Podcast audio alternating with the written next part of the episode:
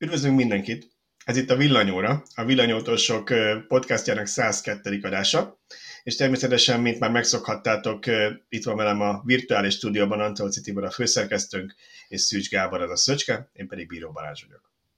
Sziasztok! Sziasztok. Na hát kicsit jó hangulatról sikerült ez a korai felvétel, mert elkezdtünk anekdotákat mesélgetni egymásnak a hidegben történő felvételekről, de szerintem nézzük gyorsan végig, hogy mennyi témánk van, hogy mik a témák van, mert olyan sok van megint, hogy az életben jutunk a végére, úgyhogy végig is darálnám a mai menetrendet. Kicsit megemlékezünk az IFKA körüli történetről, mert annyian írták Facebookon, megírták nekünk is, hogy tudunk-e valamit, hogy ugyan írtam róla egy cikket, de szeretnénk ezen a formáton, vagy ebben a formátumban, ebben a médiumban is kicsit erről beszélgetni. Aztán beszélünk a használt villanyautókról. Most kivételesen nem annyira a VAP gyanánt, bár szerintem leszek olyan szemét, hogy megpróbálok a vapról vágóképeket berakni, hogy megint kicsit azért promózzuk, de szerintem Szöcske, te értel egy jó cikket arról, hogy melyik két, két népszerűtök közül melyik érheti meg jobban, vagy kinek melyik érheti meg jobban, úgyhogy szerintem erről beszélgessünk majd kicsit. Aztán van egy olyan blokkunk, aminek azt a munkacímet adtam, hogy hírek Japánból de aztán kicsit belolvas a cikkekbe inkább hírek japán gyártóktól. Toyota, Nissan és Mitsubishi villanyautós híreket fogunk szemlézgetni. Aztán hát megyünk Németországba BMW i4, ami kicsit előbb érkezett, mint tervezték. Utána onnan már nem tudom merre, mert a Stellantis PS, azt már senki nem tudja milyen nemzetiségű, úgyhogy abba hagyom a, az analógiát, mert nem tudom milyen országban menjünk át, de a PS autóknak növekszik a hatótávja, erről fogunk egy kicsit beszélni. Megpróbálom az urakat megint fogadni a taxiról, hogy van-e valami, történt-e valami a csada taxival a, a héten, amiről na, történt, jó, akkor azt majd elmondod ott. És a végén megint van egy Tesla blokk, hogy a, a héterek könnyen áttekerhessék, vagy legalább tudják, hogy honnan lehet végig dühöngeni, mert már megint a Tesláról beszélnek. Úgyhogy megpróbáljuk a végén egybe tartani a Tesla híreket. Na, urak, mehetünk? Kezdhetjük? Csapjunk a lovak közé. Oké, okay. na az első hír az IFKA. Um, a támogatást nyert villanyautósok között. Igen. Nem értem, Ez mi bajotok az IFK-val. Megnyitom a főoldalt, és még mindig ki van írva, hogy jön majd a két következő forduló. Teljesen bizakodó Karira kapunk, karira kapunk támogatást? Lehet. Figyelj, azt mondják, hogy a remény az legalább olyan fontos, mint maga a gyógyszer, úgyhogy szerintem ezt követik ott is. Aki esetleg lemaradt volna, hogy az történt, hogy lehet, hogy vissza kell kicsit tekerni, mert nem, nem tudja, mi az IFKA.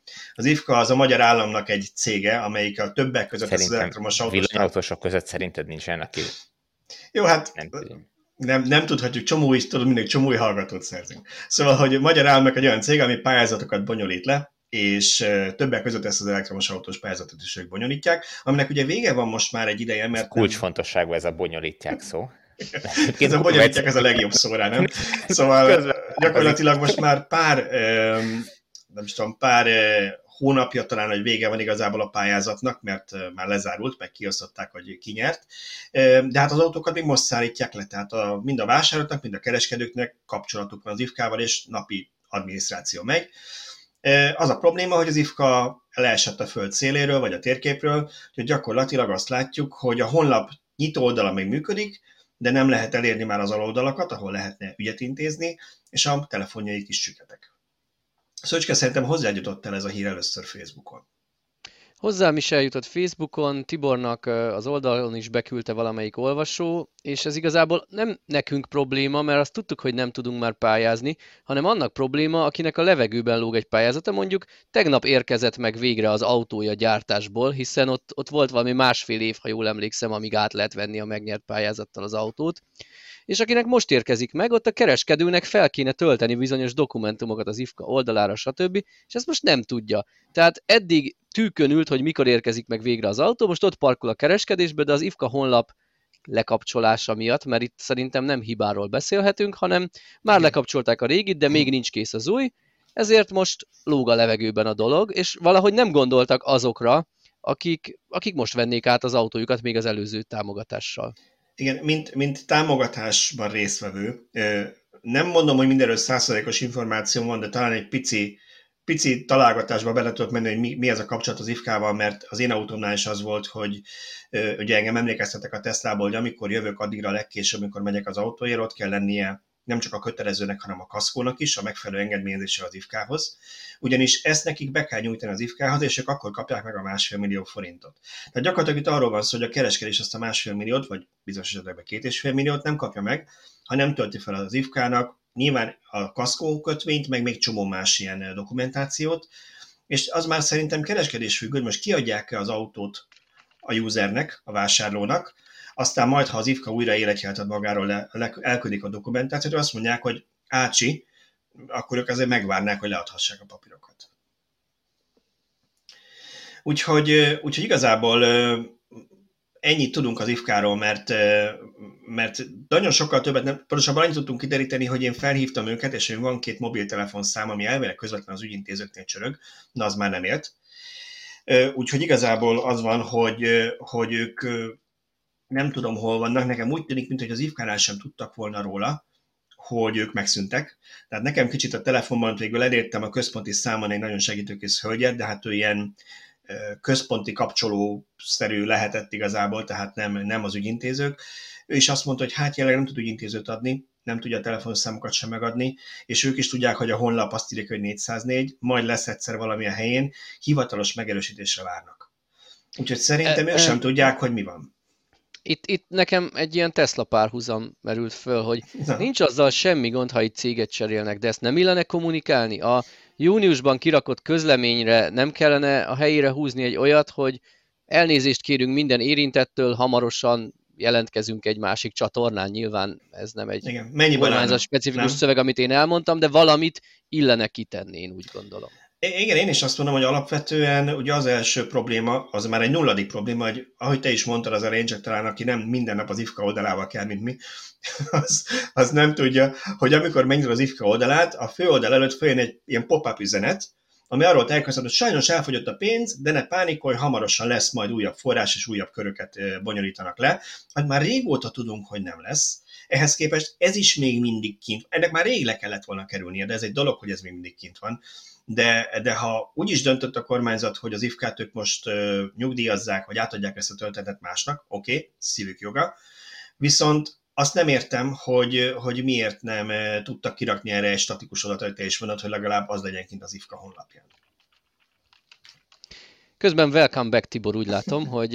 Én itt beszéltem. Próbáltunk egy levegővel átbeszélni, amíg visszajössz az étel. Ne, én, én láttalak végig benneteket, és hallottam minden. Ugyanúgy akkor, akkor, most, akkor most úgy történt, mint amikor szegény Péternek nem, nem adtunk szót a századik adás végén, mert ő, ő azt látta, hogy szépen beszélget velünk, nálunk meg eltűnt. Így van, úgyhogy most az én hangomat kell majd kivágni, Balázs, meg a te beszélőd alól, mert én próbáltam közösszólni többször is, de nem sikerült.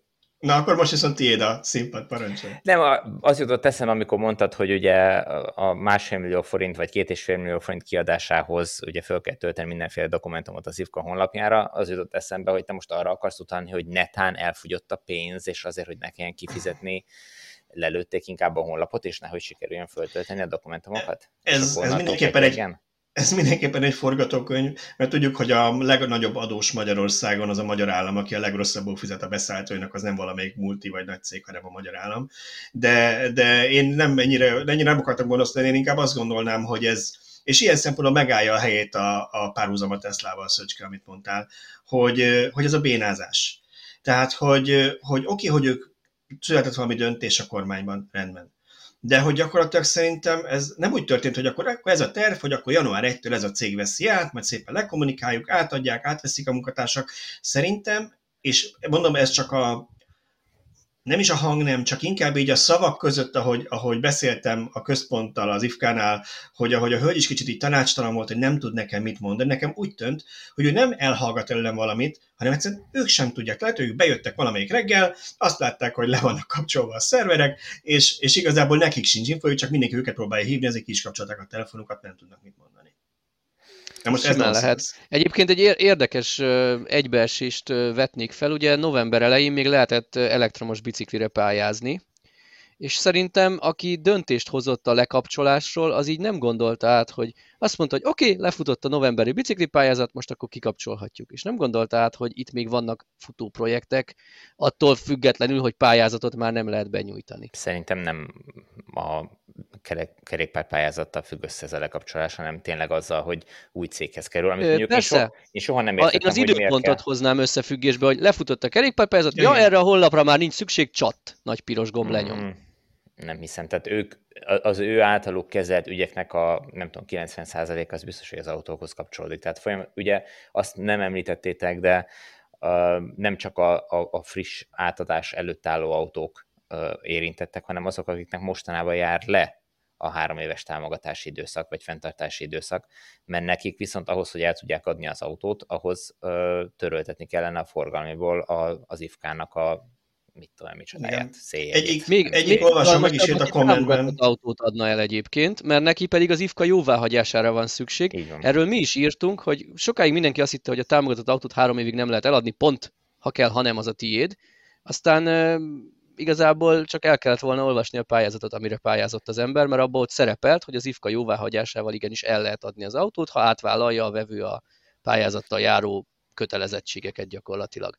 Szóval egy, most, egy olvasónk is, csak annyi bocsánat, egy olvasónk is megírta ehhez kapcsolatban, hogy ő neki például lejárt a három év, de mégsem meri eladni, mert nem, nem egyértelmű az információ, hogy akkor csak így automatikusan törlődött az IFKA igazából.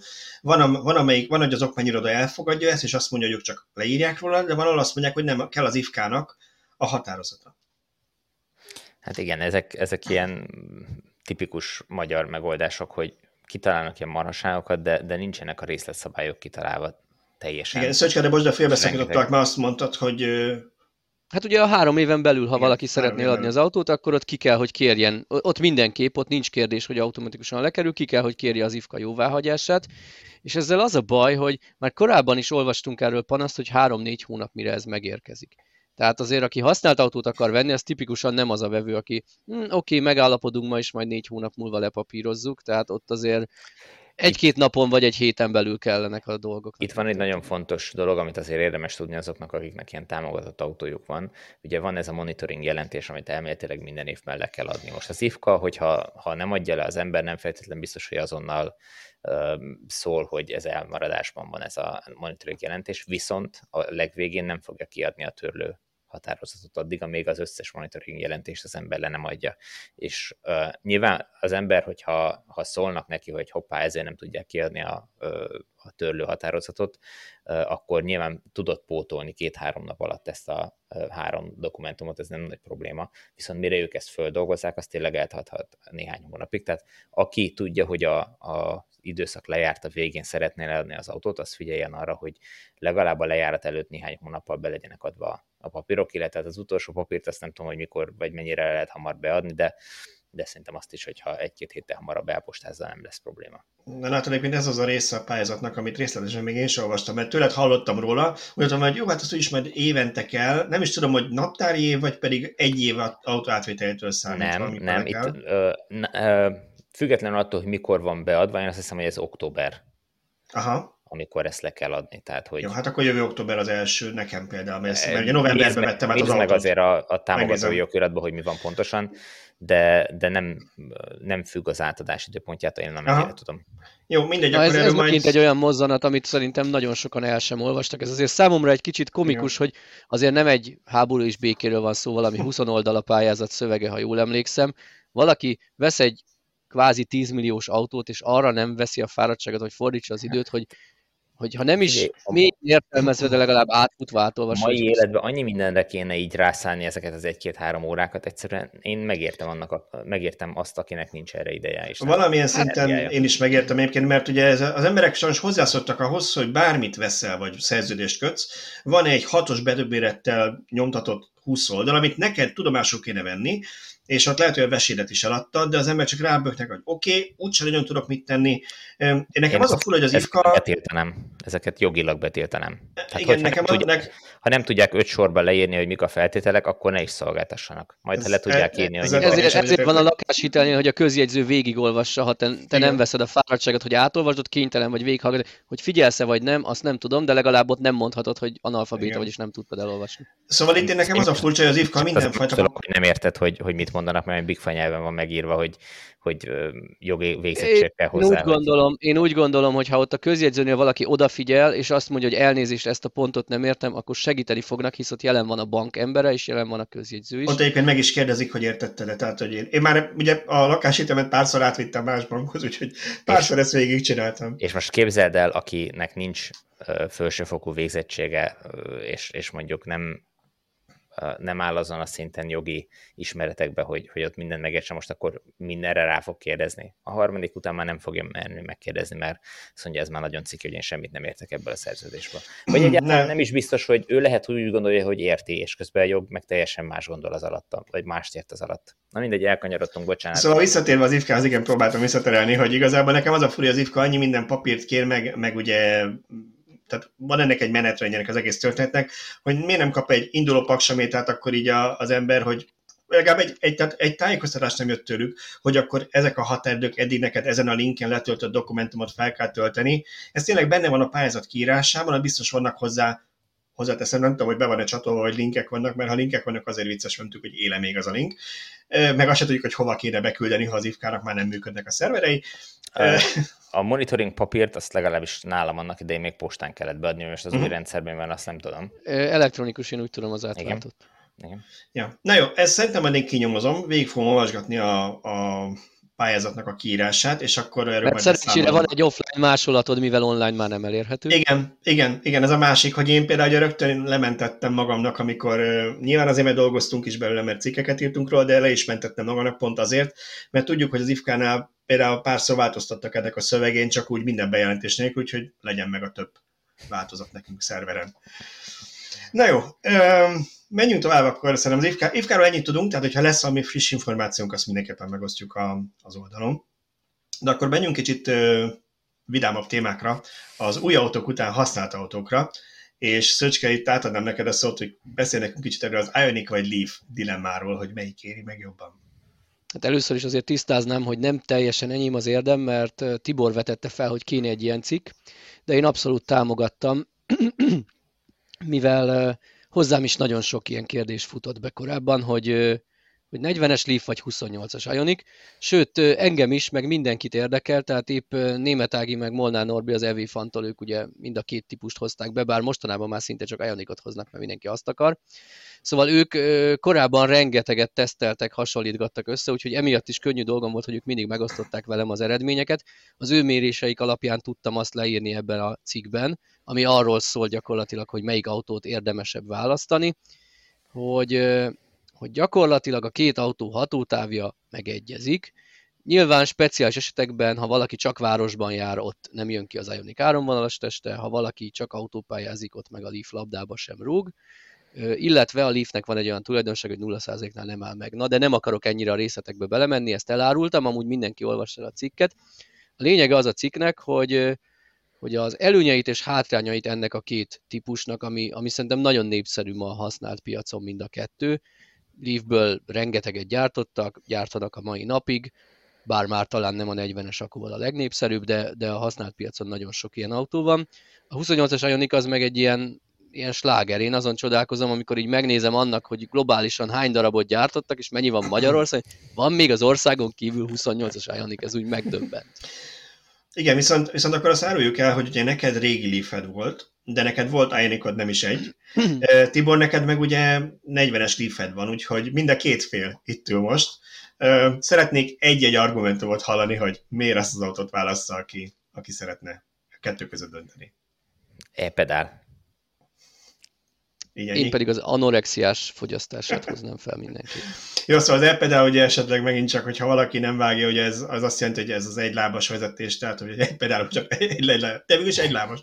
Egy pedálos vezetés, amikor arról szól a történet, hogy leveszed a lábad a, a gázról, vagy a gyorsító pedálról, és akkor szépen a regeneratív fékezés megállítja akár nullára. Ezt ugye nem minden villanyautó tudja. Visszatöltés mindegyikben van, de hogy megáll nullára, ezt nem mindegyik tudja. A leafek azok szerintem mindig tudták, vagy, vagy legalábbis nem, a 40-estől, a 40-estől volt, igen. igen. És ott is extra, én úgy emlékszem, hogy nem alap az e-pedál. Én szerintem az, az e-pedál alap? az alap, igen.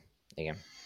Szóval ez nem, nem egy külön pedál, amit beleraknak. Csak nem egy külön pedál. Itt, itt én nem csak azt emelném ki, hogy megáll, vagy hát, hogy, hogy, hogy állóra fékezi az autót, hanem az, hogy olyan természetes lendülettel állítja meg az autót. Tehát a, a B módok is sok esetben megállították az autót, hogyha éppen úgy volt szépen lassan kigurulva, de az, az arra nem lehet számítani, nem tudod, hogy pontosan hol fog megállni. Itt az e pedig, ahogy leveszed a lábod, nekem már van olyan gyakorlatom, de nyilván ez bárki, aki vezet néhány száz kilométert ilyen autót, ő gyakorlatilag már le tudja úgy venni a kereszteződés előtt a lábát a, a gázról, hogy szépen nyugodtan pont a vonalnál fog az autó megállni.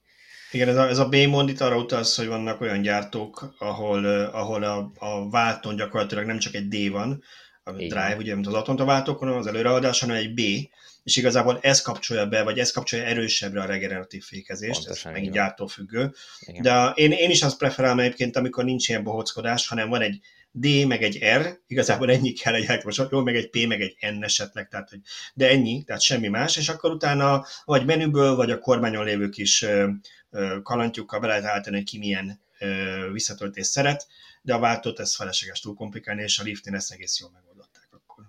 Így van, ami, amire törekszik egyébként a másik autó, bár a 28-as Ioniq még nem tudja ehelyett, az újabb Ioniq és minden Hyundai Kia koncernes autó már van egy olyan funkció, hogy az adaptív tempomat radarját nem csak akkor használja az autó, hogyha az be van kapcsolva, hanem egyébként is figyeli az előtted haladókat, és van egy ilyen automatikus beállítása a regeneratív fékezésnek. Ez kicsit közelíti azért az e-pedál funkcionalitást abban, hogy ha elveszem a gázt, és előttem kihaltság van, akkor engedi kigurulni az autót, mert az úgy üzemanyagtakarékos. Ha viszont előttem valaki van, aki esetleg fékez, akkor viszonylag intenzív visszatöltést kapok. Nekem ez a koncepció baromira tetszik, de a, az, azokban az autókban, amiket én vezettem, illetve többet próbáltam, még nem volt tökéletes a megvalósítás. Tehát ha elkészül, ez nagyon frankó lesz, de azért nekem mondjuk ilyen 19-es autókkal van sok tapasztalatom, tehát azóta lehet, hogy jobb a rendszer, de azokban azt tapasztaltam, hogy néha simán beleengedne százzal az előttem állóba, hát mert radar. máskor meg sehol senki és lassan. Igen, Igen. Ez, ez, ez, a radarnak a limitációja, tehát ezzel nem fognak tudni mit kezdeni, de egyébként abszolút egyetértek, a koncepció nagyon jó, a megvalósításban még én sem láttam olyan autót, vagy én sem vezettem olyan autót, ami, ami igazán jó lett volna. Tehát pont a kiszámíthatatlansága a problémája ennek, és ezért jó az e-pedál a, a Nissan Leaf-be, de annyiszor beszéltünk már erről, hogy már lassan Igen, én, egyébként... én tartom ezt gondnak, de hogy, hogy, hogy abszolút kiszámítható. Tehát ami, ami a, a Tesla-nál is mondjuk probléma, hogy, hogy amikor tele van töltve az akkumulátor 100%-kal, akkor, akkor nem megy az e-pedál. A, a Nissan megcsinálta azt, hogy az üzemű féket veszi ilyenkor elő, és azzal pótolja a, a fékerőt, hogyha az akkumulátorra már nem lehet volna visszatölteni az energiát. Tehát hogy az e pont a kiszámíthatósága jó. Szóval a, a BMW X bemutatón, és tudom, Tibor, te egy nagyon rövid tesztet tudtál, vagy, vagy csak megnézegettem, nem tudom, tudtál menni annó az 50-es verzióval. Igen, mentem. Én, én, én, én a 40-est próbáltam ki, az egy ilyen vezetett konvojos sajtótúra volt, tehát hogy igazából ott nem tudott próbálgatni az autót, de a BMW nagyon büszke volt rá, hogy most nekik is ez az adaptív visszatöltés nagyon jól működik, és hogy igazából nem is, nem is javasolják, hogy az ember beállítsa manuálisra, mert annyira jól megy ez magától. Ezt majd mindenképpen, hogy ha kapunk ilyen tesztautót, ki kell próbálni, mert én is ezt mondom, hogy, hogy a, a bizonytalanság az a legrosszabb egy sofőrnek, amikor nem tudod, hogy hogy reagál majd az autó, ha leveszed a lábad a, a, a gázról. Ugye ez így van a Teslákban is, annyi, annyit tenni csak hozzá, nyilván az autó kiírja, hogy most nem fog, tehát amikor elindulsz, kiírja, hogy figyelj, hideg az aksi, vagy tele van az aksi, mm. és emiatt nem fog úgy visszatölteni, tehát nem teljesen hülyén indulsz el, meg kis pöttyökkel jelzi a képernyőn, hogy most nem annyira elérhető, de valóban úgy kéne működnie, hogy azt az autó kezelje saját maga. Így van, így van. Viszont visszatérve egy kicsit erre a, a két autóra, én szerintem a cikk lényeg az, hogy nem igazán lehet azt mondani, hogy most ez vagy az az autó a befutó, mindenkinek ezt a, a az autók, ugye teljesen két eltérő karakterisztikájú autóról van szó, mindenki maga kell eldöntse, hogy neki melyik a megfelelőbb az ő igényeihez, az ő autóhasználati szokásaihoz, vagy az ő egyéb preferenciáihoz mérten. Igen, és ezért próbáltunk felsorolni pozitívumokat és negatívumokat mindkét típusról. Mindenki pontozza, vegyen egy kockás papírt, sorolja fel magának, hogy na ezek, ezek, és nekem ez ennyire fontos, súlyozza be, és, és az alapján döntsön. És nem utolsó sorban melyikben érzi jól magát, hogyha ha beül és megnézi. Azért, azért én annyit még mindig hozzátennék, hogy azért az továbbra is zseniális, és szerintem ezért sláger termék az i28, a Ioniq 28, bocsánat, nem i28, csak Ioniq 28, mert ugye azon túl, hogy ez még nagyon jól töltött, uh, 50-esnél gyorsabb töltőn is igazából, jobban, mint az utódja, a nagyobb akuval, de ha belegondoltok, hogy most azt én fejből nem tudom, hogy Tibor tudja, hogy a 40-es Leafnek mennyi a nettó kapacitása, mert szerintem 40 az a bruttó, nem? Amit a, Leaf, amit a Nissan. Olyan 36 37 körül, 36-37. Ugye az enix meg ugye az a nettó az a 28, tehát azért van egy jó tízes erőnye, igazából egy har, nem is tudom, egy harmadával több, több az akkumulátor a, Leafnek legalább. Ehhez képest autópályán meg majd, hogy nem, vagy lehet, hogy pariban is vannak, annyira jó fogyasztása annak az enix az valami bődöltes eredmény a mai napig szerintem. Hát igazából a Tesla Model 3-hoz fogható a fogyasztása. Az USA-ban csinálnak ilyen tesztet, hogy a leghatékonyabb elektromos autó, gondolom nem csak elektromossal, de mi azt figyeljük, és ilyen évről évre váltotta egymást. Tehát fejlesztett valamit a Hyundai, mondjuk amikor kijött a 38-as, nem tudom, az, az mitől lett hatékonyabb szerintük, mint a 28-as, de akkor visszavette a vezetést a Model 3-tól, majd megint a Tesla szerezte meg. Nyilván nem lehet összehasonlítani olyan szempontból az autót, hogy a Teslában egy jóval nagyobb, minimum dupla akkora akku van, tehát nyilván jóval nagyobb a hatótávja, tehát ilyen szempontból használhatóbb, de ez a teszt, ez a hatékonyságra van kihelyezve és igazából mind a kettő, a Model 3 és az Ioniq is egy, egy alacsony építésű áramvonalas autó, ahol tényleg nagyon odafigyeltek a részletekre. Amíg nekem Ioniqon volt, addig, addig voltak olyan, olyan dolgok, hogy épp mostam a kocsit, és akkor észrevettem egy olyan apró részletet, amit előtte soha nem figyeltem meg, mert nem nyúlkáltam, nézegettem oda, hogy, hogy jé, itt egy picit bele van marva, nem tudom, a lökhárítóba, hűtőrácsba, akármibe, mert azzal még egy, szerintem felfoghatatlanul sokadik tizedes jegynél, de faragtak egy picit a légellenálláson. Tehát tényleg ennyire az, a, az, az a remek mind a kettő autóban ilyen szempontból, hogy ugye láttunk már olyan autókat, aminek ezeknél is jobb volt a légellenállása. De általában ezek mindig ilyen nem tudom, prototípusok vagy, vagy kevés használt autók, mert ö, egyrészt néha csúnyák is, mert a següknél vagy a hátsó kereküknél már olyan elemek vannak, hogy még jobb legyen, hogy azt ember nem, nem nagyon venné meg, bár vannak csúnya autók, amit az emberek milliószámra megvesznek, de a másik meg az, hogy, hogy gyakorlatilag azért a fejtér, igen, mind a kettő autó elérezhető, hogy ilyen kupéssal lemegy, és, és nem sok, de még használható, úgyhogy azért ezt nagyon kitalálták mind a kettőnél. Na de, ha már a Nissan-nal elkezdtünk a japánokról beszélni, térjünk át a japán blokkunkra, mert kifutunk az időből. És az elejére rögtön a, a Toyotát tettem, ugye régi nagy kedvenc témánk a Toyota, és én úgy, úgy írtam fel magamnak a hírt, hogy a Toyota magyarázza, miért nem gyárt villanyautót. Ami persze most meg fogják jegyezni nyilván a kommentekben, de van az egy Lexus modell, amit gyártanak, és Kínában már megvásárolható, meg jön Európába is, meg, meg ugye majd jön ez az MZ per X, B4 for XZQ, mit tudom én, hogy hívják autó majd ezért Európába, de ez nekem akkor is az a hír, hogy ő nekik a legfontosabb az ár és a akkuméret, meg a hatótáv csak utána jön, ez nekem kicsit úgy tűnt, hogy ők előre magyarázzák a bizonyítványt, hogy miért nem lesz majd annyira szuper a hatótáv ennek a villanyautójuknak, mert ők olcsón fogják adni. Az a olcsót majd azért megnézem. Szerintem ez nem azt jelenti, hogy, hogy ők nem tudnak hatékony autót építeni, szerintem tudnak egyszerűen. Ez, ez a hír, vagy e, ez a bejelentés tulajdonképpen azt jelenti, hogy emberek nem sikerült elég akkumulátort lefoglalnunk a gyártóknál. Úgyhogy Igen, nem arra van szó, nem tudod, tehát tudod, hogy a Priusok is a maguk módján ugye úttörők voltak, és elég hatékonyak, azoknak is egy áramvonalas formájuk van, nyilván ma már vannak jobb autók, de nem arról van szó, hogy ne tudna hatékony autót építeni. Nekem is úgy tűnik, hogy ők vagy nem foglaltak elég akku kapacitást, vagy ugye ők annyira rá, ráhelyezték a hangsúlyt erre a, nagyon szép magyar szó, annyira hangsúlyosan tolták a szilárdtest akujukat, ami csak nem lesz szériára, csak nem lesz szériaéret, hogy, hogy azt hitték, hogy már egy, egy-két évvel korábban meg lesz nekik. Akárhogy is, szerintem, szerintem azt nem, nincs elég Szerintem azt nem hitték. Ők is tudták, Csak mondták. Hogy lesz.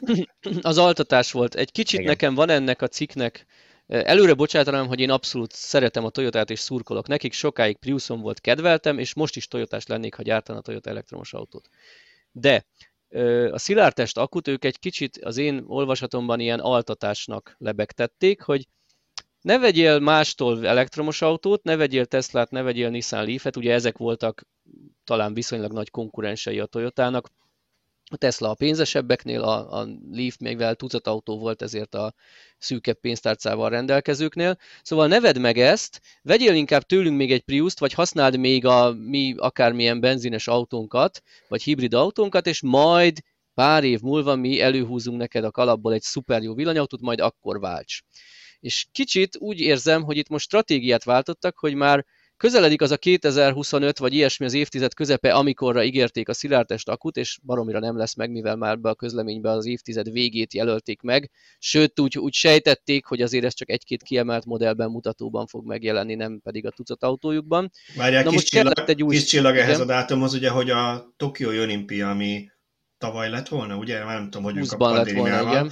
Ugye addigra ígérték, hogy ők bemutat, már ott az, azzal fogják szállítani az embereket a szilárdtestakos autójukkal, kvázi előre vetítve, hogy ez már széria érett igazából csak mindjárt A Covid-tól kaptak van. egy év haladékot, majd ha jól tudom, akkor ott egy kicsit így visszatáncoltak ettől. Uh, szóval mindegy hát, mellékszál. Nagy, nagy uh, sztorik nem voltak arról, hogy mennyire nem. jól teljesítettek az elektromos szilárdtestak, vagy szeret elektromos autóik az olimpián. Szóval, szóval most kicsit úgy érzem, hogy ennek a ennek a nyilatkozatnak az volt a lényege, hogy hát ha szilárdtest akku nem is, de majd jön nem sokára az olcsó villanyautó. Konkrétan a Tesla szerepelt a, az amerikai úriember, valami amerikai Toyota vezetőnek a, a szövegében, hogy, hogy nem lesz olyan drága, mint a Tesla, igaz, nem is lesz olyan nagy akúja, mint a Teslának, de nem is kell. Ha már nekik lenne a piacon egy kisakús, szuperhatékony autó, mint egy 28-as Ioniq, vagy egy hasonló modell, akkor azt mondanám, hogy hiteles ez a szöveg, és és ez annak a reklámszövegje. Ha mondjuk a Mazda mondaná el ugyanezt, aki szintén egy japán gyártó, és nekik van egy viszonylag kis aut- akus autójuk, ami szerintem tök jó minőségi lett, és árban sem rossz, mert azért egy kicsit olcsóbb, mint a, mint a hasonló modellek, cserébe egy kicsit kisebb hatótávot adna. Szóval az ő szájukból hiteles lenne ez a szöveg, úgy gondolom, de a Toyotától, aki eddig semmit nem árul, és semmit nem tett le. Itt megint nekem ilyen altatásnak tűnik, hogy ne vegyél meg más elektromos autót más gyártótól, járjál tovább a hibriddel, és majd pár év múlva tőlünk lesz egy olcsó villanyautó. Igen, egyetértek, hogy ez a jövőre vonatkozó, hogy mondjam, egy beharangozás, egy ígéret. Az, hogy most altatnak, nem altatnak, lehet, igen. Itt tulajdonképpen a stratégiájukat vették most fel, hogy ők tulajdonképpen ugyanúgy, mint ahogy a hagyományos autóknál is elérhető áru villanyautót szeretnének piacra dobni, amit jelenleg csak úgy fognak tudni megoldani, hogyha kicsi akkumulátort tesznek bele, tehát elsősorban az első években valószínűleg kis hatótávú városi autókra fognak koncentrálni, és így ebből fognak tudni nagy mennyiséget gyártani, ami tulajdonképpen illik a Toyota stratégiájához, mert hát ugye ők abból élnek már évtizedek óta, hogy irgalmatlan mennyiségben ontják magukból ugyanazokat a típusokat, akár különböző márkaneveken, meg különböző típus elnevezésekkel a különböző konténerseken, de lényeg az, hogy, hogy ugyanazt a technikát adják el nagyon-nagyon sok példányban, és ez fog történni szerintem most a, a következő években, és ezt, ezt a stratégiát árulták most el, és emögött én szerintem az áll, hogy, hogy őket meglepte a villanyautóknak a gyors felfutása, és ők ugye látják már, hogy a, akkor, amikor ők piacra lépnek ezzel az autóval, mennyi elektromos autót fognak eladni a piacon, és ahhoz, hogy ők mennyiséget, azt a mennyiséget, ami, ami igény lesz akkor a piacon, azt ki tudják szolgálni, azt csak és kizárólag kicsi akúval tudják, nem lesz annyi akujuk, hogy, hogy sokat tegyenek be az autóba. És azért Pedig minden szerintem... a kezükben van, mert a Prius 4 az egy baromi hatékony autó, nyilván, mint ahogy a Model 3 meg a, meg a Ioniq, lapos építésű, áramvonalas. Ennyi csak akkumulátorok. Így van, de, de abban elég lenne egy viszonylag kis akut bepattintani hát ahhoz, hogy egy csinálni. autó legyen, és ezt, ezt fogják csinálni. csinálni. Ezt fogják csak csinálni. még ez sem most, tehát az a baj, hogy ez sem most, hanem ezt is majd.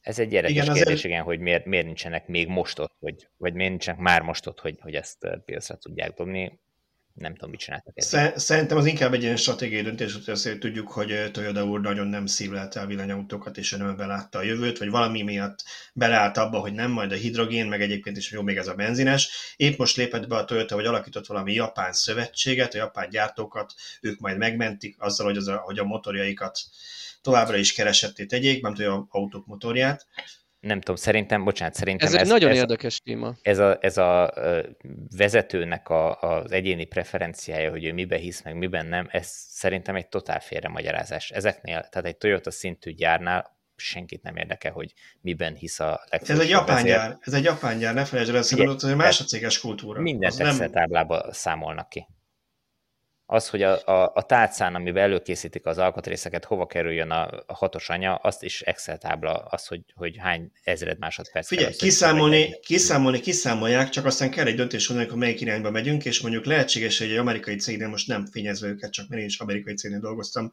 ugye ott ugye mindig attól retteg a, a CEO, hogy a board majd őt leváltja, tehát ott igazából részvényesek kell boldoggá tenni.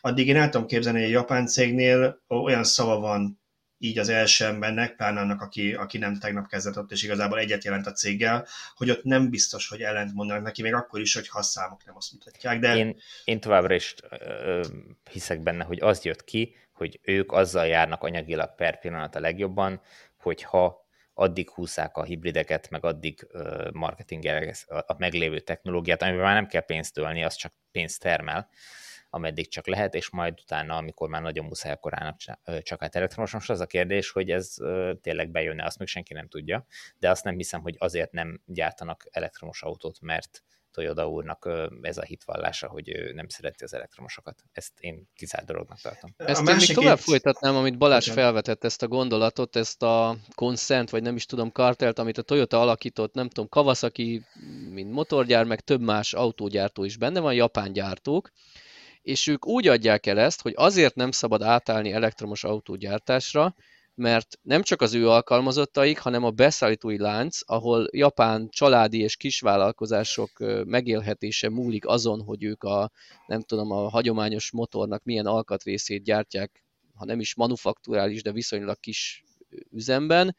Ezért ezeket az embereket nem szabad munkanélkülivé tenni azzal, hogy elektromos autógyártásra állunk át. E, erről én gondolkoztam, amikor ez felröppent egy néhány hete, hogy erről írni kéne, de aztán elengedtem, mert mondom, nem tudnék nyugodtan fogalmazni. Igen, az igazság, hogy annyira valószínűleg mi sem ismerjük a japán kultúrát.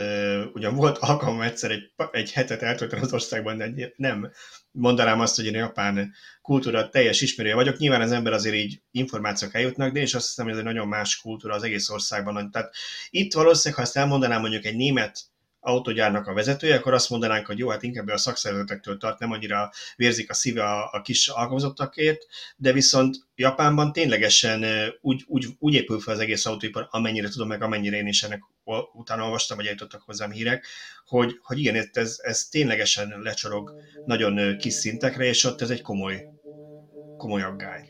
Olyan szintekre lecsorog, hogy az egyik ezzel foglalkozó cikkben egy iskolai tankönyvet, vagy iskolásoknak a Toyota által adott szórólapot mutogattak, ami arra hívta fel a diákok figyelmét, nem tudom, hogy ez most milyen szint, hogy általános iskola jellegű, vagy, vagy magasabb iskolákban, hogy a Toyota, illetve a hagyományos autógyártás biztosítja a mi apáink, családunk, stb. megélhetését. Tehát már az iskolásokba elkezdik ezt így beletáplálni.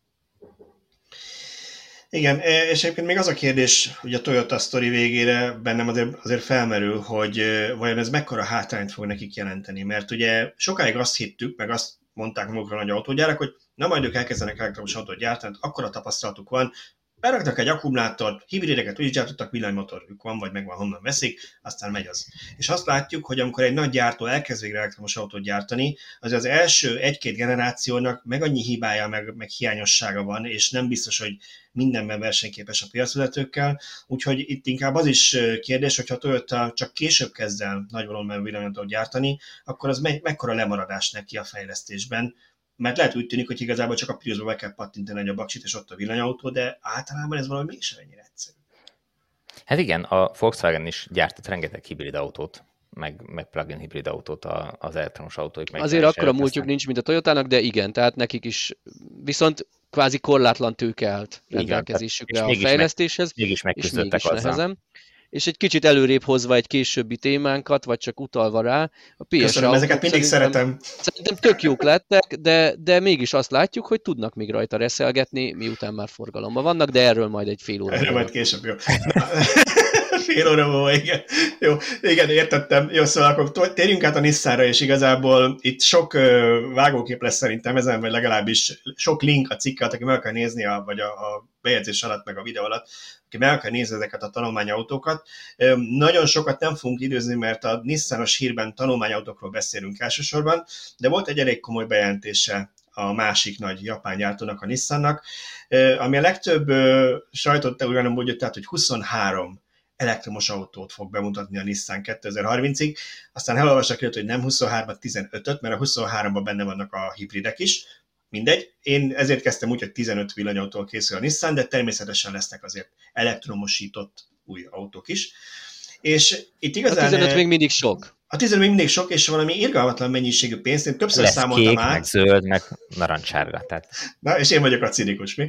Szóval én többször átszámoltam, miatt leírtam, hogy nem, nem számoltam el rosszul mindenfajta ilyen valutaváltókkal, hogy mennyi pénzről van szó, mert az angol hírekben ugye trilliont írtak a jenre, mert el van az angol nyelvterületen egyet csúszva ez a számrendszer, úgyhogy ez igazából billiót jelent a magyarban, úgyhogy gyakorlatilag 2000 milliárd jent, magyarra lefordítva, akarnak beletenni a elektromos autós fejlesztésbe 2030-ig, ami 5700 milliárd forint.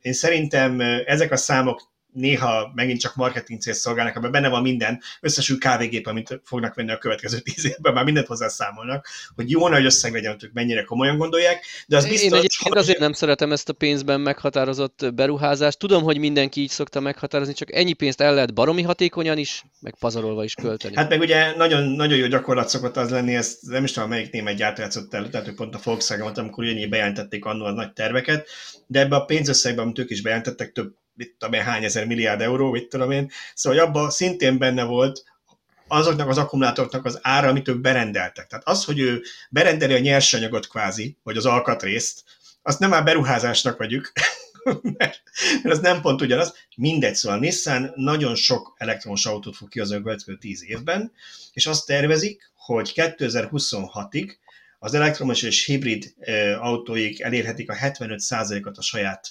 eladásaikban Európában, ami azért egy elég, elég nagy szám, és tudom, hogy 2030 után nagyon nem fognak Európában már nem elektromos kihozni szerintem, de, de a 70% még mindig jó 26-ra. Japánban 55%-ot mondanak, Kínában 40, Amerikában meg hozták a kötelező minimumot, a 40%-ot 2030-ig, mert ott ottani kormányzat ezt jelölte meg.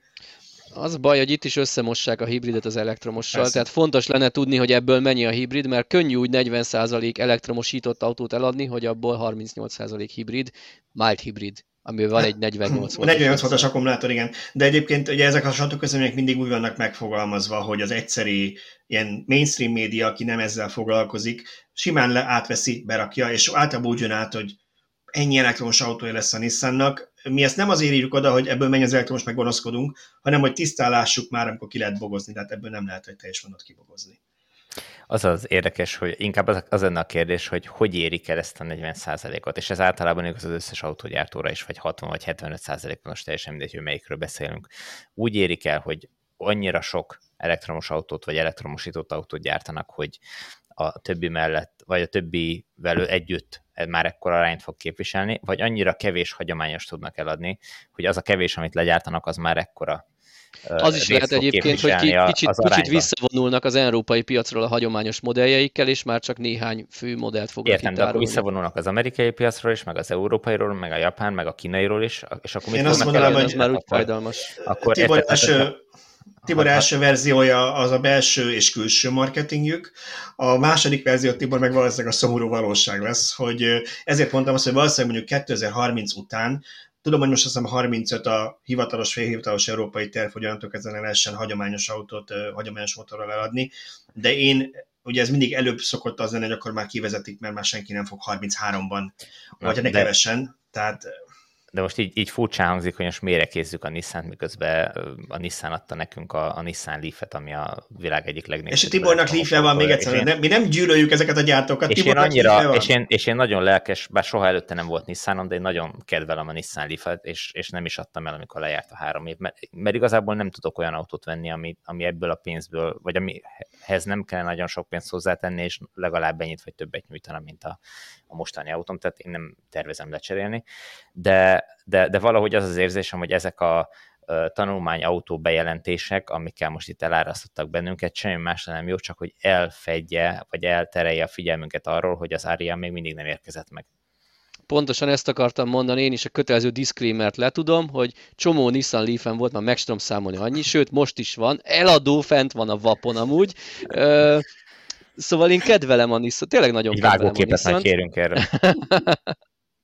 De, de nekem is pont ez fogalmazódott meg, hogy ahogy a Toyotánál hitelesebb lett volna ez a nyilatkozat, ha legalább lenne valamiük, úgy a Nissannál is hitelesebb lett volna a következő 5-10 év stratégiáját bemutatni, ha a régóta ígérgetett Ariát már legalább kipróbálhatnánk, megtapogathatnánk, megvehetnénk.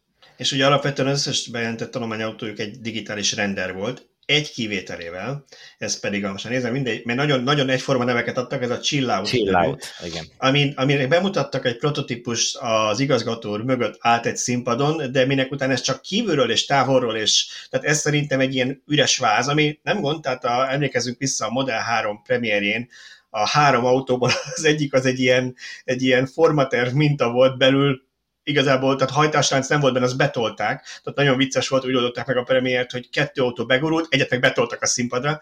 Szóval itt is arról van szó, hogy azt belülről se lehetett fotózni, és igazából az az, az, az Ariának a, a padlólemezére, meg a, a Megán, Renault Megánnak a padlólemezére épül, de még az is annyira kezeti állapotban van, hogy csak egy ilyen makettet tettek ki az igazgató mögé.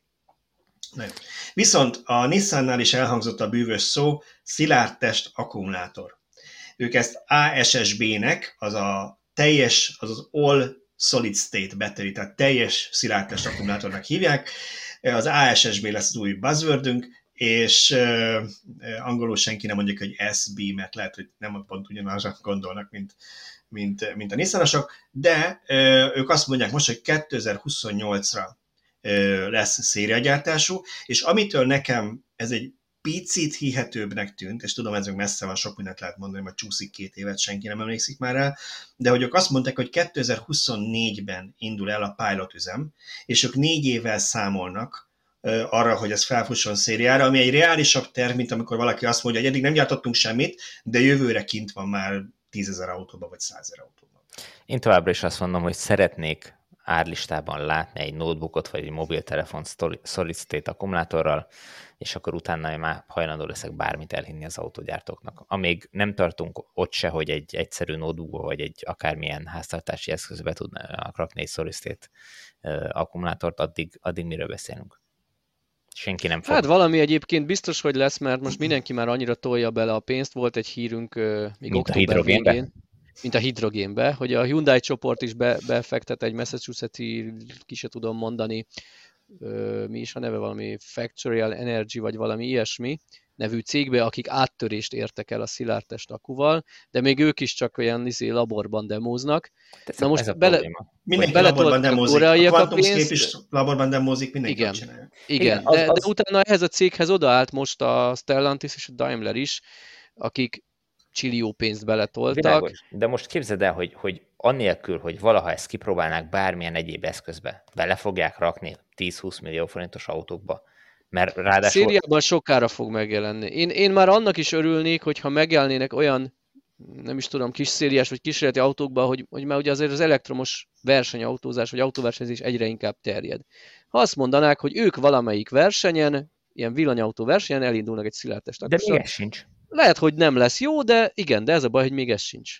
Igen. Tehát igen, ott, ha, ott ezek a lennének, e, így van, tehát hogyha a Formula, Formula ebben már szilárdtest akkumulátorokkal uh-huh. futnának az autók. Ott pénz nem számít. Így van, akkor azt mondom, hogy fú, szuper, tényleg, akkor, akkor már van remény. De még itt se tartunk, tehát ott tartunk, hogy, hogy laborba tudnak csinálni ilyen, nem tudom, pacemaker méretű szilárdtestes akkumulátorokat. Most nyilván túlzok egy kicsit, annál már nyilván túl, vagy nagyobb szinten állnak, vagy jobban állnak, de, de nem sokkal.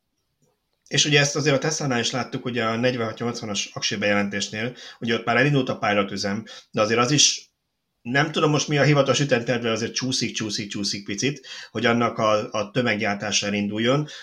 Nyilván abban az is benne van, hogy a két új gyárban kellene a két új aksiüzemet is felépíteni, de akárhogyan is, tehát ott is az, hogy eljusson valami akár a pilottól a sorozatgyártásig, ami megint egy nagyságrendi ugrás, az, az nem egy triviális gyakorlat. Hát egyébként, ha már itt a Tesla-ról beszélünk, Ajaj, szerintem... megint, megint előveszik a végéről a témákat. Igen. Nem, nem, nem, nem tudom, hogy ez fölírtad a témának, de hogy most én, én mindig is nagyon csodáltam azt, hogy, hogy mennyire bátor a Tesla, hogy össz, egyrészt össze-vissza vásárol akkumulátorokat, az LG-től, a CATL-től, a Panasonic. Samsung-tól is. Samsung Csak az ki tudja, hogy... Energiatárolókban megy. Igen. Jó, mondjuk ott egy kicsit kevésbé stresszes a dolog, de az autókban ugye végletekig képesek a userek kihajtani.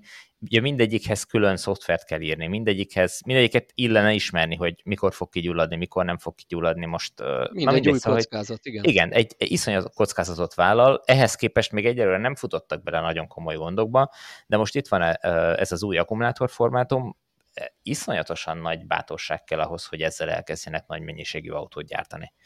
Tehát én nem csodálkoznék rajta, hogy ez az első, első körben tényleg csak a szemébe kerülne bele, ahol mit tudom, legyártanak 150-200 kamiont, aztán majd megnézik, hogy mi történik, mert uh, most itt elkezdenek milliószámra autókat gyártani ezzel az új formátummal, és, és kiderül, mit az, tudom, azt két, visszahívni, az csőd. Két év múlva igen, akkor az gyakorlatilag a Tesla bukását jelenti.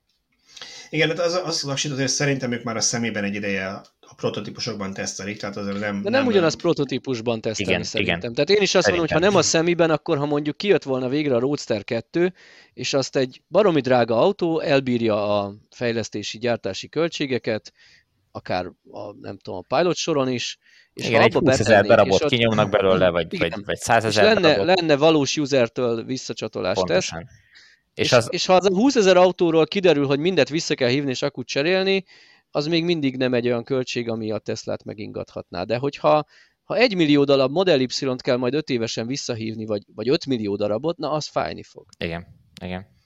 Igen, és ugye ez minden, minden gyártónál benne van egyébként az akkumulátor vásárlásban ez a rizikot. Láttuk, mi volt a GM-nél, mi volt a, a Hyundai-nál, úgyhogy ebben sajnos bele lehet futni bárkinek. Annyi De a különbség, ne... annyi a különbség, hogy, hogy ők ö, már kipróbált technológiával futottak bele ebbe a hülyeségbe, és mégis belefutottak, illetve a másik pedig, hogy ott egy külső gyártó állja a költségeknek a nagy részét, és az LG van akkora minden egyéb területről is, hogy hát azt mondja, hát nem esik jól, de kifizetjük.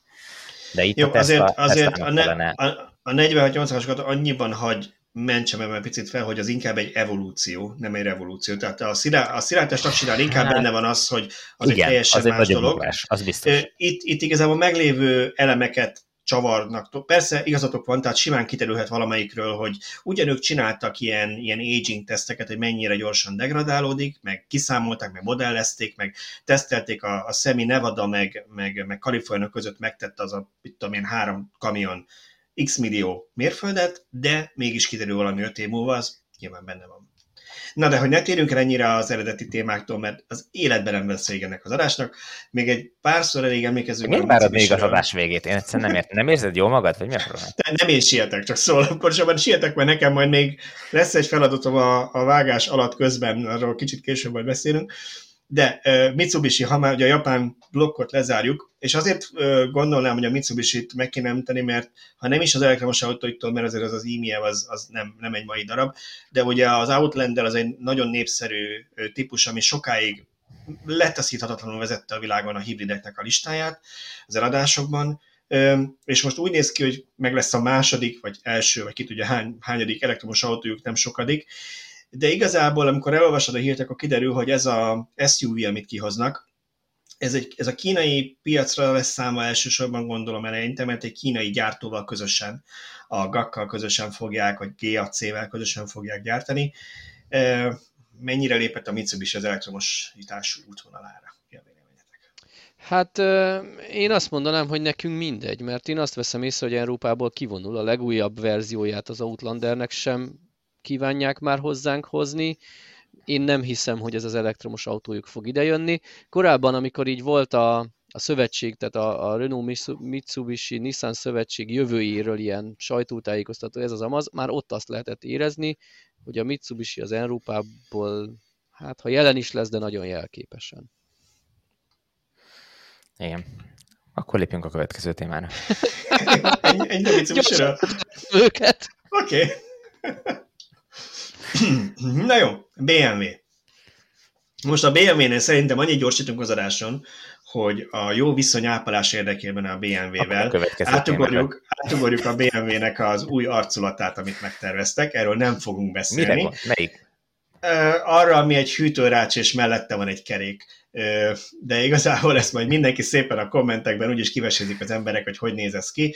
Én már láttam olyan mémeket, ami egy nagyon cuki kis malacnak a két úrjukát tette oda az autó mellé. Ettől függetlenül a BMW-t mindig meg fogja vásárolni egy bizonyos réteg, akinek ez, ez az autó valamit jelent, vagy státuszszimbólum, vagy érzelmel kötődik hozzá, tehát ezt el fogják még adni, és minél rondább lesz, annál többet fognak bele eladni, mert annál inkább, aki benne az érzni. Ez, rondaság, ez, egy, ez egy relatív, tehát nem... Nem, nem. Ami neked nem a, tetszik, az... Van, nem. Igen, van a, van a rondaságnak egy relatív része, ebben egyetetek veled, de vannak azok, tehát például, csak hogy visszatérjünk a Nissanra. A Nissan Juke-ot szerintem az anyja se nevezné egy szép autónak. Lehet beszélni, hogy ez és egyik mégis legsikeresebb. egyik legsikeresebb, ezért mondom. Na, látod? Szöcskének tetszik. Ennyi. Én itt, én itt feladom. Feladom. Idésről nem vitatkozunk. Szóval vissza, átlépünk ezen, hogy hogy néz ki a BMW-nek az új látványterve a jövőre nézve. Beszéljünk az i4-es BMW-ről, mert abban szerintem az egyik legjobb hír, hogy én úgy tudom, hogy az eredetileg tervezetnél jó pár hónappal korábban sikerült átadni az első legyártott darabokat a vásárlóknak. Még hogy a nagy autógyártók nem tudnak időbe kihozni dolgokat. Ugye? Csak erre megfelelően távoli dátumot kell kijelölni. A BMW most vagy. nagyon nyomul, és aminek én örülök, hogy nyomul, hogy végre nem csak az X megjelölésű modellekben, mert mindig minden olvasótól, én ezt bele is írtam az i7-es tesztjéről, illetve ez a sarkköri tesztjéről szóló cikkbe, hogy kommentekben, Facebookon mindenhol megkapjuk, hogy már megint egy SUV. Minek ez? Miközben mindenki igen, suvokat vesz. Az, az kell a ve- két okból szerintem. Az kell a vevőnek, meg sokkal könnyebb azt elektromosítani, hiszen ott nem lesz gond a hátsó láb és fejtérrel, mert a magas test elbírja. Hát meg a suvon végre... lehet esni, mert azt lehet magasabb áron eladni. Tehát ez nem véletlen. Hát az, az azért, mert a... az kell a vevőnek, tehát ez szerintem az a kategória. Nyilván, igen, persze, de hogy igen, ezzel... Magasabb áron, nagy szériában, stb. Nyilván azt éri meg, de én, én nagyon örülök, hogy végre nem csak a Tesla Model 3, Model S és az Ioniq lesz, ami ilyen szedán jellegű forma elektromosban, már csak azt várom, hogy a jó kombik is megjelenjenek. Ami egyébként a BMW-től nem áll távol, mert német európai autógyártóként, ahol azért még, még tartja magát a kombi karosszéria, engem nem lepne meg, hogyha ha néhány év késéssel ezeknek a, a Touring Sport, hogy hívják talán a BMW-nél a, nem kombizom le, nyilván ők más nevet adtak neki, de hogy ezt a karosszéria formát is kihoznák elektromos hajtás. Igen, innen már nem egy nagy ugrás, nem egy akkora ugrás ezt, ezt mm-hmm. behozni a kínálatba, és hogyha mit tudom, el lehet belőle adni még néhány százezer darabot az életciklus alatt. Plusz akkor... költsége nem jelentős. Ha, ha a dízelből úgy is gyártanak ilyen-olyan karosszériával, uh-huh. akkor nem hiszem, hogy plusz megfizethetetlen költsége lenne, hogy az elektromos is legyen többféle. Abszolút.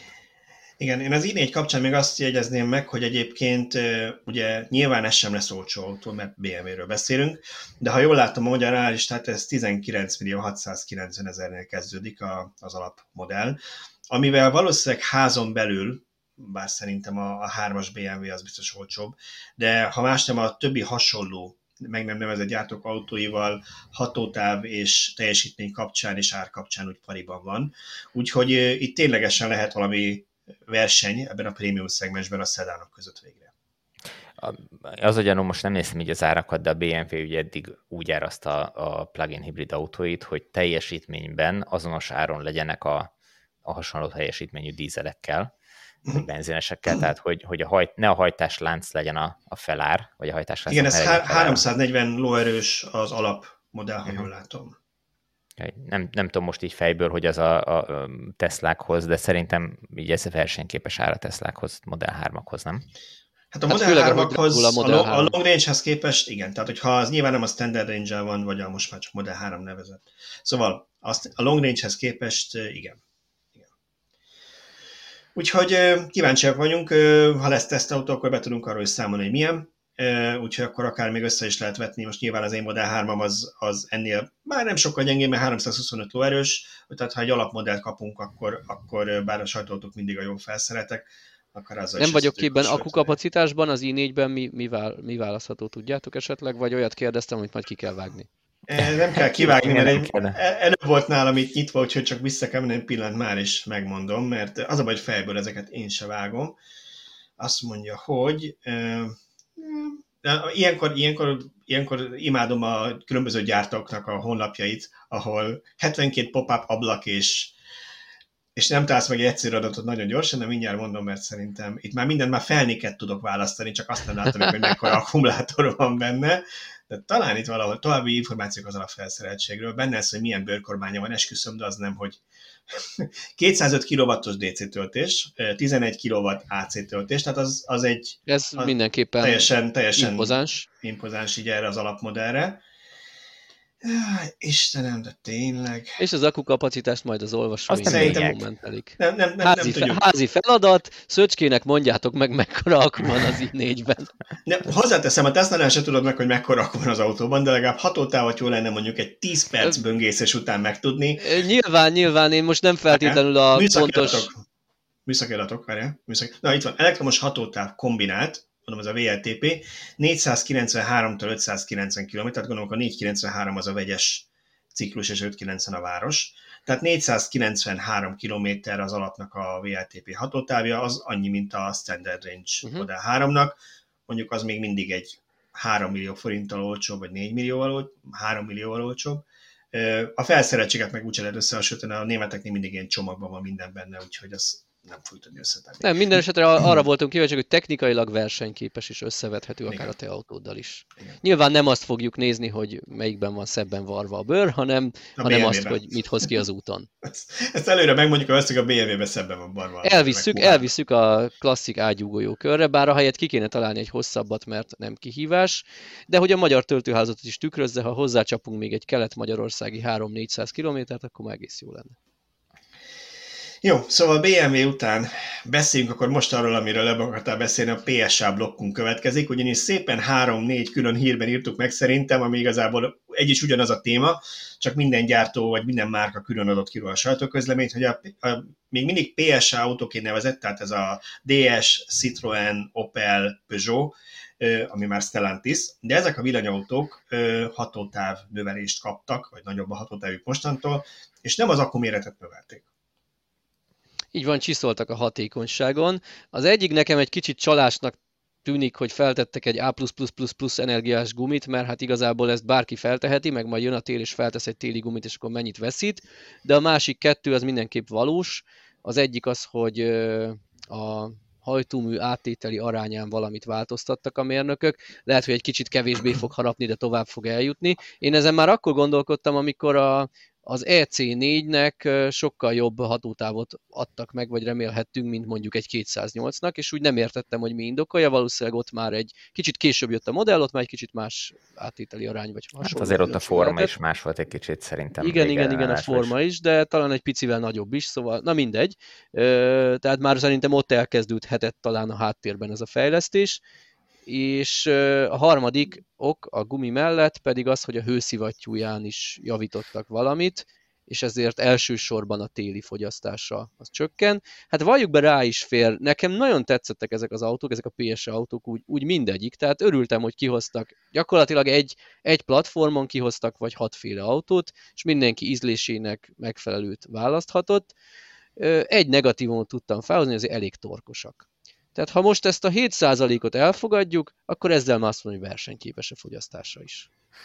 Igen, és ez szerintem azért jó, hogy, hogy ezt meglépték, mert ezt eddig leginkább csak a Tesla-nál láttuk, hogy miután kiadtak egy modellt, utána elkezdtek még reszelgetni a fogyasztásán, és egyre jobb és jobb lett az idő előre haladtával, és úgy látszik, hogy kedvet kaptak most már más autógyártók is, és hogyha ezt, ezt látjuk máshol is, akkor um, nem lesz rossz ez a jövő. Korábban de máshol az, egy az... ilyen két-három évente esedékes faceliftnél történhetett meg ilyen, nem egy évvel a gyártás megkezdése után. De azért azt jegyezzük meg, hogy szerintem arról itt nincsen szó, hogy ebből bármi is over the air szoftverfrissítésben visszamenőleg a most legyártott autókon Igen, és ez nagyon fontos. Ez azért fontos, mert amellett, hogy baromira örülök, hogy fejlődik az autó, ezt egy kicsit én olyan, olyan negatívan élem meg az első példányok vásárlóinak a szemszögéből. Nem, hát, nem vettem ilyet. Most ilyen alapon akkor a Tesláknak a fejlesztéseinél is lehetne fanyalogni. Hogy... Részben igen, ha nagyobb akú kerül bele, igen, bár ott azért az ár is tükrözi, mondjuk valószínűleg itt is lesz áremelés, ha más nem azért, mert chip hiány van, és valamiért lesz. rá lehet fogni, valamiért lesz. De kicsit, kicsit nekem egy olyan, mint volt egy hírünk az Ionic 5-ről is, még ezt szerintem nem erősítették meg, csak plegykaként a, a jövő évi modellbe 5 kWh-val nagyobb akku kerül. Nyilván nem tudjuk, hogy milyen áron, hogy mint, de, de ha mondjuk én idén megvettem volna akár valamelyik PS autót, akár egy Ionic 5-öt, és minimális felárért vagy hasonló áron jövőre egy kicsit jobbat kapok, akkor azért egy kicsit... De ezt fáj. sose szabad nézni, tehát ezt biztos emlékszel, amikor annak idején vártuk a következő processzort, meg a nem tudom, egy-egy gyorsabb memóriát, meg a nagyobb Winchester-t a számítógépbe, és akkor aki, aki mindig csak várt, annak soha se lett számítógépe. Igen, ez igaz, és ez igaz alapvetően az elektromos autóra váltással is.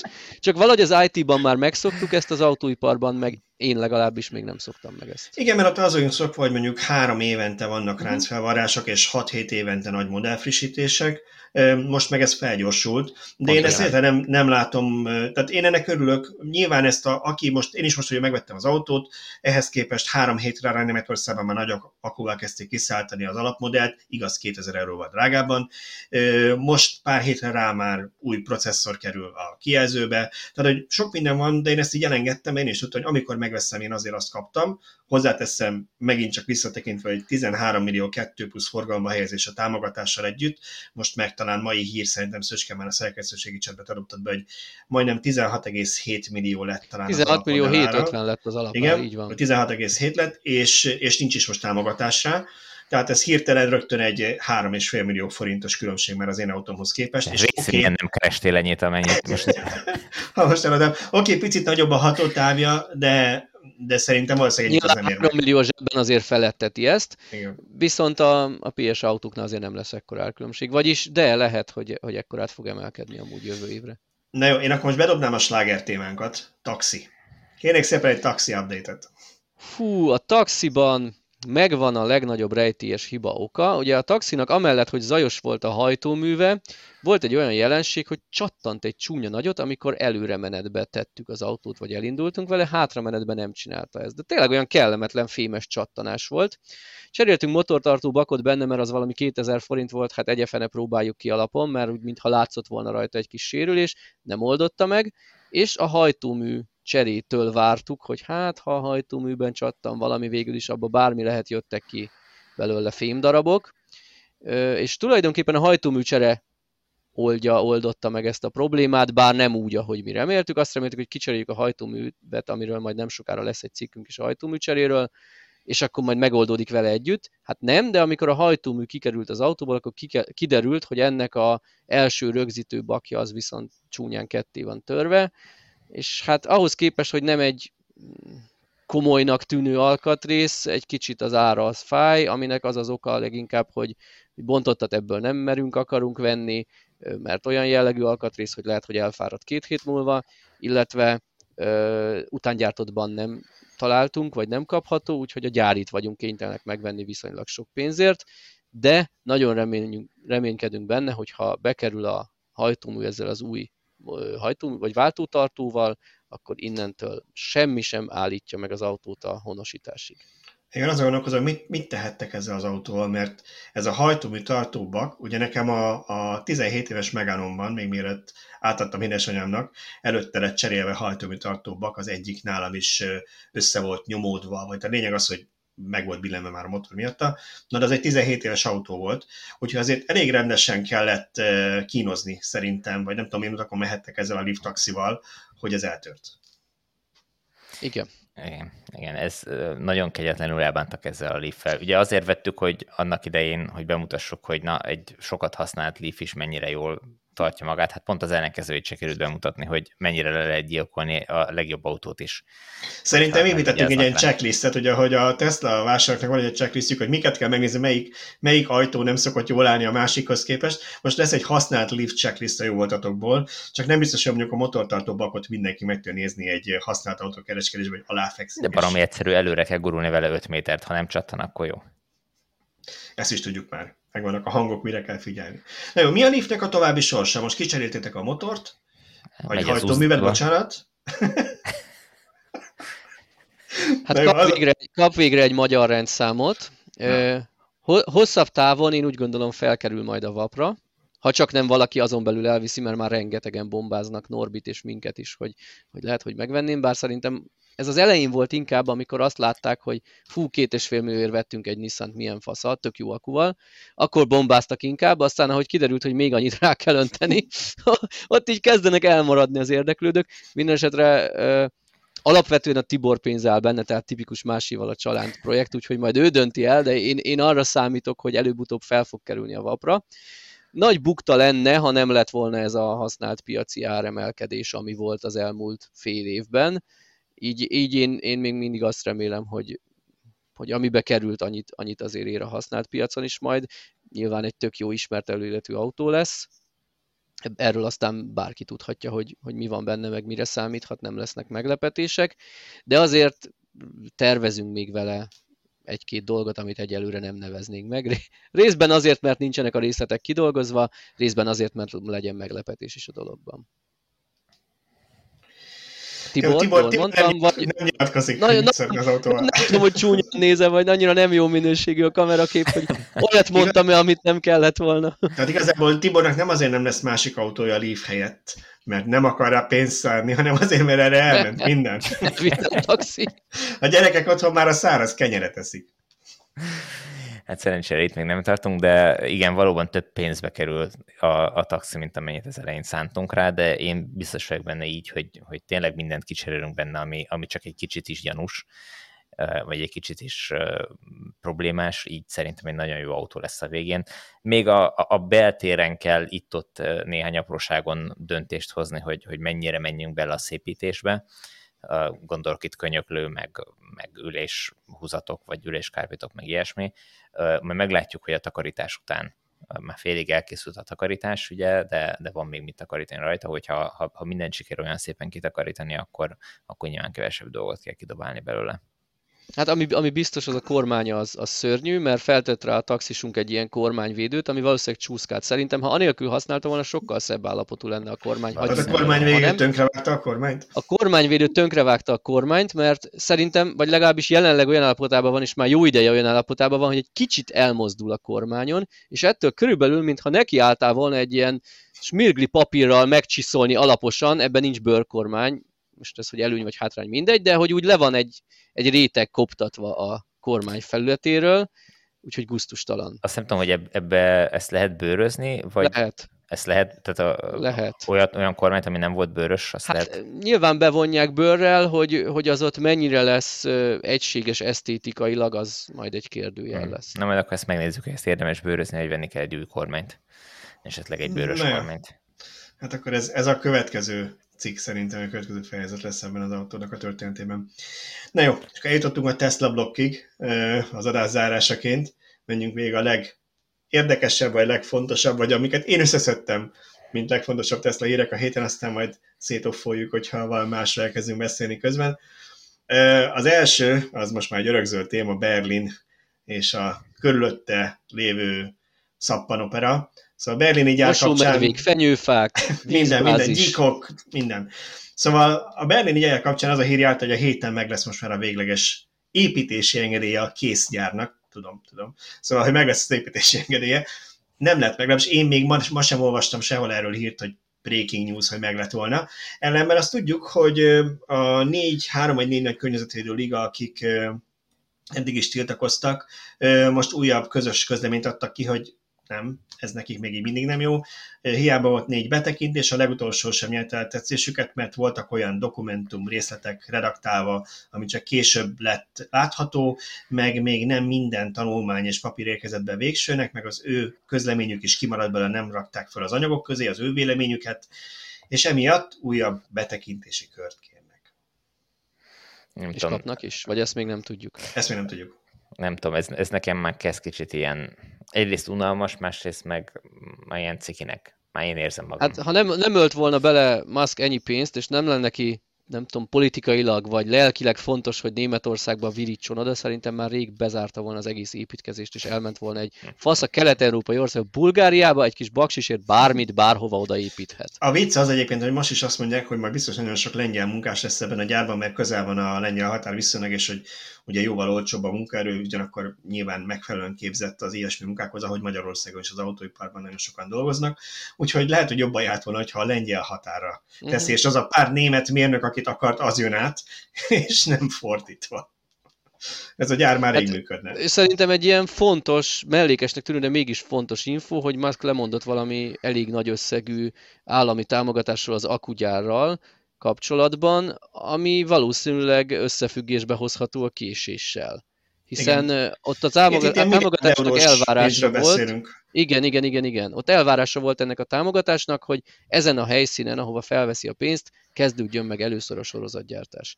És ugye, ha ezt a támogatást igénybe vette volna, és a 4680-at tervezi gyártani Austinban és Berlinben is, akkor már a berlini töketlenkedés, mert nem tudok mást mondani, kihatással lenne az Austini gyárindításra is, tehát azt mondta, hogy inkább elengedem ezt a pénzt. Igen, itt kommenteknél ez alatt a cikk alatt páran azt mondták, hogy volt, legalábbis egy olvasó, aki azt mondta, inkább így mondom, hogy szerinte ebben nincs igazam, mert, mert nem tudom, hogy ez egy nagyon szép elmélet, de nincsenek nincsenek gyakorlatilag bizonyítékok, persze bizonyíték nincsen, tehát majd egyszer a Musk nem tudom, megírja 20 év múlva egy életrezi könyvben, hogy miért döntött így. Azért ez mindenképpen nem szokványos dolog, hogy egy kapitalista cég, ami a tőzsdén van, milliárd eurós ingyen pénzt úgy elenged, hogy bocs, akkor mégse kell, miközben már állítólag csak alá kellett volna írni a papírokat. Úgyhogy valami nyomósok lehet a háttérben, és nekem ez egy logikus magyarázatnak tűnt, hogy egy ilyen, nem is az, hogy késleltette volna, mert ha azt mondták volna, hogy két hónapot kell még csúszni a Austinnak a gyártással, lehet azt mondták volna, jó, akkor kicsit átütemezünk ezt, azt esetleg belefér, mert mégis a sok pénzről beszélünk. De az, hogy ilyen bizonytalan kimenetülővel teszi, mert ugye az a második fázisban épül az akkugyár, most gondoltok bele, hogyha ott is ugyanez a történet működik még tovább és tovább és tovább, és mondjuk fél éveket vagy egy évet csúszik, akkor hát addig Austinban nem tudják elkezdeni? azért remélem, hogy annyi eszük volt, hogy már e- ezzel az első fázissal együtt elkezdték intézni a második fázist is, tehát nem hiszem, hogy most kezdenek ahhoz. Ö, részben egyébként azért csúsztak a második fázis építési engedélyei, mert később hozzácsatolták az akugyárét, ami eredet, eredetileg raktárként szerepelt a papírokon, hogy elkezdhessék az alapozást. A csúnyogás. Azért, azért megy, ott, megy ott a, biztos adott, hogy már magyar szakemberek adott nekik tanácsot, hogy kell ezt okosba megoldani. Szóval elkezdték De raktárként. Mi ezt Budapest alsón így szoktuk csinálni. Írd hogy, írd hogy tyúkol, aztán majd később kiderül, hogy egy repülőtér. Senkit nem zavar, ez így megy. Igen. Jó, szóval, hogy ez a, ez a, így áll a berlini gyár, és ha többet tudunk, akkor majd megosztjuk. De akkor beszéljünk érdekesebb dolgokról is. A Model Y kapcsán volt két hírünk, amit összekapcsolnék. Ugye Kínában már zajlik évele a Model Y gyártása, és ugye nyár közepén elkezdték a kisakus változatot is gyártani, ami jelenleg csak Kínában kapható egyébként és most indult el a performance változat helyi gyártása Kínában, amit rögtön, hogy meg is kaptak új vásárlók, kiderült, hogy két fontos újítást tartalmaz. Az egyik az az, hogy megkapta a új Model S-nek és X-nek a lithium-ion kis 12 voltos akkumulátorát, a másik pedig, hogy az elmúlt három-négy évben, mert tudnom kéne fejből, szolgálatban lévő számítógépet, vagy vannak a szívét, ezt az Intel Atom SoC-t lecserélték egy AMD Ryzenre, szintén a, a Model S-ből és X-ből származtatott verzióra, ami ez nyilván jóval gyorsabb. Ez, ez a képernyőn megjelenő tartalmat generáló igen. számítógép, tehát nem az, ami a FSD-t nem csinálja, az a, nem meg az FSD, nem a... Igen. Igen. Uh-huh. Szóval ez a... szerint ezzel az autó fűtését akarják javítani. Igen, ezt azért mondták, mert a 45 wattos a hőleadása ennek az AMD processzornak a régének meg 15 volt, de én gyanítom, hogy ez a 30 watt, ez ez már a, és ugye ez, a leve ez a hőlet, az nem a teljesítményfelvétel, ez egy másik szám, ez jelenleg ennyi hőlet. De figyelj, mert nem, nem most jött meg az ülésfűtés a hátsó ülésbe, lehet, hogy beépítették a procit. Nekem is, fene, nekem is ez van, de nem én azért, én néztem, mert egyébként kírja, kírja, kírja a képernyő, kírja az, a, a, központi egység, hogy milyen processzor van a kocsitban, és nekem azt írja, hogy Intel Atom, úgyhogy ne, én meg a kaptam. Na jó, de nekem egyébként azon túl, hogy nyilván jó, hogy van benne az új processzor, meg ezt is időnként frissíteni kell, logikus, akkor az AMD-nél felfuttatták a rendeléseket, és többet rendelnek, oké. Okay. Ez így technikailag, meg nekünk kockáknak érdekes, de ami mint villanyautó sokkal érdekesebb, szerintem az a 12 voltos akkumulátor, hogy az is litium lesz, vagy lett, és, és elég hamar lejött a prémium modellből. Igen, hát végül igazából, hogyha beválik és működik, ha ezt remélhetőleg ezek szerint ők akkor már kipróbálták és van adatok róla, akkor, akkor miért ne vinnék tovább, és miért ne egységesítenék az egész termékkínálatot, hogyha esetleg ráadásul a, a darabszámok növelésével nagyjából ugyanolyan áron meg tudják szerezni a, a litium akkumulátorokat, simán el tudom képzelni. Igen, ez jó kérdés, mert ugye, hogy miért nincsenek ilyen, olyan akkumulátorok a mostani akár benzines autóban, az egyszerűen az oka, hogy sokkal olcsóbb a régi, de azért a litium aksinak is jelentősen lejött az ára, ők a CATL-től iszonyat mennyiség akkumulátor, hogy a CATL cellákkal van szerelve, még ha nem is LFP, hanem NCA kémiájú. Ami engem meglepett, én azt hittem, hogy ez majd a saját nevadai gyárukból nem tudom, le, le, le, le, levágnak egy pár ezret naponta, és akkor azt így elrakják ehhez, de mindegy, szóval lényeg az, hogy nyilván jó, ára, jó áron veszik, én nem hiszem, hogy, hogy nagyon nagy a ráfizetés, és ugye az autó élettartamára szól elvileg, tehát nem kell majd, mit tudom én, pár évente eldobni, mint a hagyományos aksit. Meg hát És hiba forrással most... kevesebb, ez, ez presztízsből is jó, hogy, hogy nem kell emiatt lerobbant Teslával találkozni. Ja, ja. És hát most emelték az árat, úgyhogy belefér, nem? Igen, hát az áremelése az, az, az folyamatos a Tesla, és ők is azt mondják, hogy hát ez a Ugye két, a hivatalosok az a ellát, beszállítói láncnak az áremelései. A nem hivatalosok, meg az Amerikára azt mondanám, hogy kezdik belekalkulálni az állami támogatást, ugye szépen viszik föl, majd úgyis az lejön belőle. De ugye az egész világon emelnek, nálunk is emeltek, úgyhogy ott meg lehet, hogy benne van a forint erősödése is, nem? Vagy annak hiánya, inkább úgy mondanám. Hát a fene tudja, hogy, hogy, hogy mi, miből adódik, de az, az biztos, hogy, hogy két dolog állandó, az egyik az adó, a másik meg a Tesla áremelés. Na jó, jó, és akkor az utolsó ilyen Teslás hírünk pedig akkor röviden csak arról, hogy megjött egy újabb frissítés a kocsimról, írtam egy elég hosszú cikket, és abban a legnagyobb újdonság csomó apróság mellett az nyilván az volt, hogy most már az autonavigációjában, az útvonal tervezéshez hozzá lehet adni állomásokat, és akár ugyanúgy, ahogy egy online tervezőprogram meg tudjuk tervezni az utat, ez ugyanúgy az nagyon sok csillagot mhm. tessék elképzelni mellé, mert ezt valami olyan sajátságos logika mellé tették össze, ennek az az érzésem, hogy éveken keresztül mindenki kérte Elon bácsit, hogy legyen meg, legyen meg, legyen meg, azt mondta, jó, legyen meg, csináljuk meg, de fogalmuk nincs, hogy mit kértek meg, miért, mert ez kb. úgy lefejlesztve, hogy hát működik, ha nagyon, ha nagyon akarod, de nem biztos, hogy nagyon akarod. Igen, ezt akartam is kérdezni, hogy fogod használni? Nézd, arra jó, hogy ne, ne erőnk zsákba macskát, bár nyilván a cikkben nem tudnak a részletek, ha egy állomást hozzáadsz, közteset, teljesen jól működik.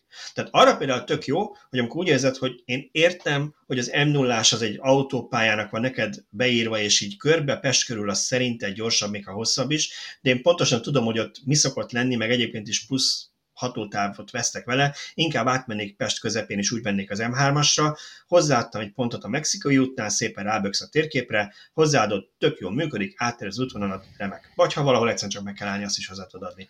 Na arra, hogy te összeépítsél egy 5-6 állomásos útvonalat, mondjuk egy nyaraláson, hát az elég nagy kín szenvedés. Pontosabban most már rájöttem, hogy hogy működik, így meg tudom csinálni viszonylag gyorsan, de hát azt nem mondanám, hogy felhasználó barát. Tehát ez nem olyan, hogy beülsz az autóba, és amíg kiállsz a kapun, meg, megvárod, hogy visszacsokoljon a kapu, addig vissza. Nem. Ö, nem. Vagy, vagy be. Főleg, hogy én Kicsit nekem az is fura, hogy, hogy már ismeri az Ionity töltőket, mint töltő. Ennek ellenére, hogyha közé teszel egy Ionity töltési pontnak, vagyis megállónak, akkor eszébe se jut, hogy te ott töltesz is. Sőt, előfűti az aksit az Ionity töltősz, ha beállítod a töltők közül, uh-huh. de nem tervezi meg vele a töltés az útvonalban. Hm. Ez még a kisebb, bár ez se jó, meg erre mondtam azt a cikkben, hogy ha annyi supercharger lenne nálunk, mint Németországban, hogy így elbotlasz benne minden sarkon, akkor lehet, hogy nem érdekelne, mert azon az útvonalon lehet, hogy van 5 Ionity töltő, meg van 5 supercharger, nekem tök minden még nálunk meg, a supercharger úgyis olcsóbb lesz, de az, itt inkább az a probléma, hogy ugye azt a logikát találták ki, hogy ha te meg akarod tervezni az útvonalat, először be kell állítanod a végső célt, majd onnan a fejedben visszafelé, saját magad felé közeledve hozzáadod az állomásokat egyenként, és ha valamit elszúrsz, nem tudod kivenni belőle, hanem újra kell az egészet kezdeni. Úgyhogy én csak reménykedni tudok benne, hogy hamarosan jönnek ennek még újabb verziói és csiszolják, mert biztos, hogy a visszajelzés az egyértelműen az lesz, hogy azért ez így. Tehát nem, nem kell feltalálni a kereket, meg kell nézni, hogy működik bármilyen ilyen, mondjuk akár a Google Maps-en. Az útvonaltervező, ahol te így drag and drop tudod az állomásokat cserélni, nem kell visszafelé, ahogy, ahogy rakod hozzá, úgy rakja be az állomásokat, úgyhogy azért ez, ez nem egy nem sebészet. Hát ezt illene egy szoftverben erős cégnek megoldani. Igen, ez... Igen, néha, néha rácsodálkozom, hogy, hogy tényleg azt hiszük, hogy a, a Tesla-nál a legnagyobb agytrösztök dolgoznak szoftver szinten, aztán belefutnak ilyen marságokba. Elspoilerezzük, hogy Balázs hova megy a renderelés alatt? Hova megy? Hova megy Balázs, igen. Szóval most az a terv, hogy ha ezt a felvételt egyszer befejezzük, akkor én elkezdem megvágni, és amíg elküldöm a számítógépet dolgozni, a kirendereli a videót, hogy még felfűti a szobát. mondjuk, meg felfűti a szobát, pláne, mint a Windows 11 a gépemben, azóta ez egy kiszámíthatatlan, de legalább lassabb történet. Szóval közben én elmegyek a velencei töltőt letesztelni, mert hogy állítólag Állítólag most már PayPass-szel lehet fizetni, ezt szüle Megszületett Magyarország első PayPass-es töltője az EV Directnek köszönhetően. Volt nekünk egy cikkünk arról, hogy mi a gond a töltőhálózattal, ahol szavazásra, illetve megvitatásra kértük a kommentelőinket, és nagyon-nagyon magasan az nyert, hogy nem lehet PayPass-szel fizetni. Ezt Tiborral ilyen régi villanyautósként már akkor értettük, hogy mi, hát nincs WC, nem tudok elmenni pisilni, meg nem tudok inni egy kávét, és akkor emellett a PayPass-él sírnak az emberek, de Balázs egy kicsit újabb villanyautósként abszolút átérzi a problémát, és jogosnak találja. Eddig mindenki azt mondta, hogy ezt nem lehet leginkább ilyen számlázási jogi okokból megvalósítani, de az EV Direct kicsit úgy, úgy dolgozott, mint, mint Elon Musk a Tesla-nál, hogy nem, nem azt kereste, hogy miért nem lehet, hanem hát ha van egy ilyen igény, akkor oldjuk meg.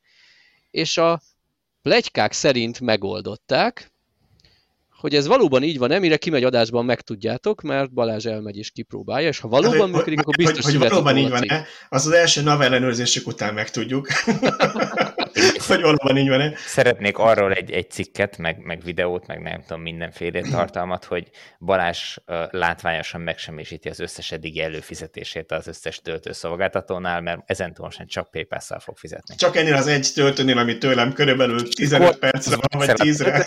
De Hát azt Leszerettem ígérték... az itthoni töltőt is. Na. Azt ígérték, hogy a további töltőiken is megjelenik majd ez a funkcionalitás, de hát sajnos egyelőre ez még nem biztosít egy átjárható Magyarországot PayPass fizetése az ő töltőik, de azért szurkolunk nekik, hogy így legyen. Na minden, megnézzük, hogy hogy működik ez a gyakorlatban, mert nekem ilyen PayPass-es, nyilván PayPass-es fizetéssel máshonnan is vannak tapasztalataim, mert Egyébként ez rám azért jellemző, mert én alig használok készpénzt, de így amióta élek, tehát én mindig a halet bankkártyáztam. Viszont, viszont ugye töltésnél, vagy inkább mondom tankolásnál, ugye én általában mindig egyszer az útba esett az Ossánnak a Budaörsi kutyánál tankoltam, és ott nagyon szerettem az automata oszlopokat, mert ott van azt hiszem négy töltőfel, mire van kettő darab pénztár, és mindig kígyózik a sor, és olyan nem sokkal gyorsabb az automata oszlop, hogy mindig valaki ott bénázik vele, aki nem tudja kezelni az érintőképernyőt, de azért adná át lehetett ütni gyorsabban, és azt tudom, hogy hogy működik, hogy befoglalja előre az összeget, amit kiválasztasz, aztán azonnal föl is oldja, meg kíváncsi leszek most itt, tehát hogy befoglal nekem 5000 forintot, hogyha én csak 2000 forintért töltök, ő rögtön feloldja, vagy két hetet kell rá várni, hogy feloldja. Kíváncsi leszek ezekre a gyakorlati részekre, hogy hogyan működik ez a töltő. Ezekre mi is kíváncsiak vagyunk. Várjuk és amíg az én bankkártyámmal teszteljük, addig nagyon kíváncsi vagyok ugye? Jó, szóval ezt, erről, erről majd beszámolunk külön. Jó, hát akkor szerintem ennyi. Köszönjük szépen mindenkinek a figyelmet, így a 102. adás is eltelt, és akkor jövő hét pénteken fölvesztük a 103-at, mert azt mondjuk pénteken találkozunk, de ezt is szombaton látjátok, és jövő hét szombaton kikerül a 103-as is. Sziasztok! Sziasztok! Sziasztok!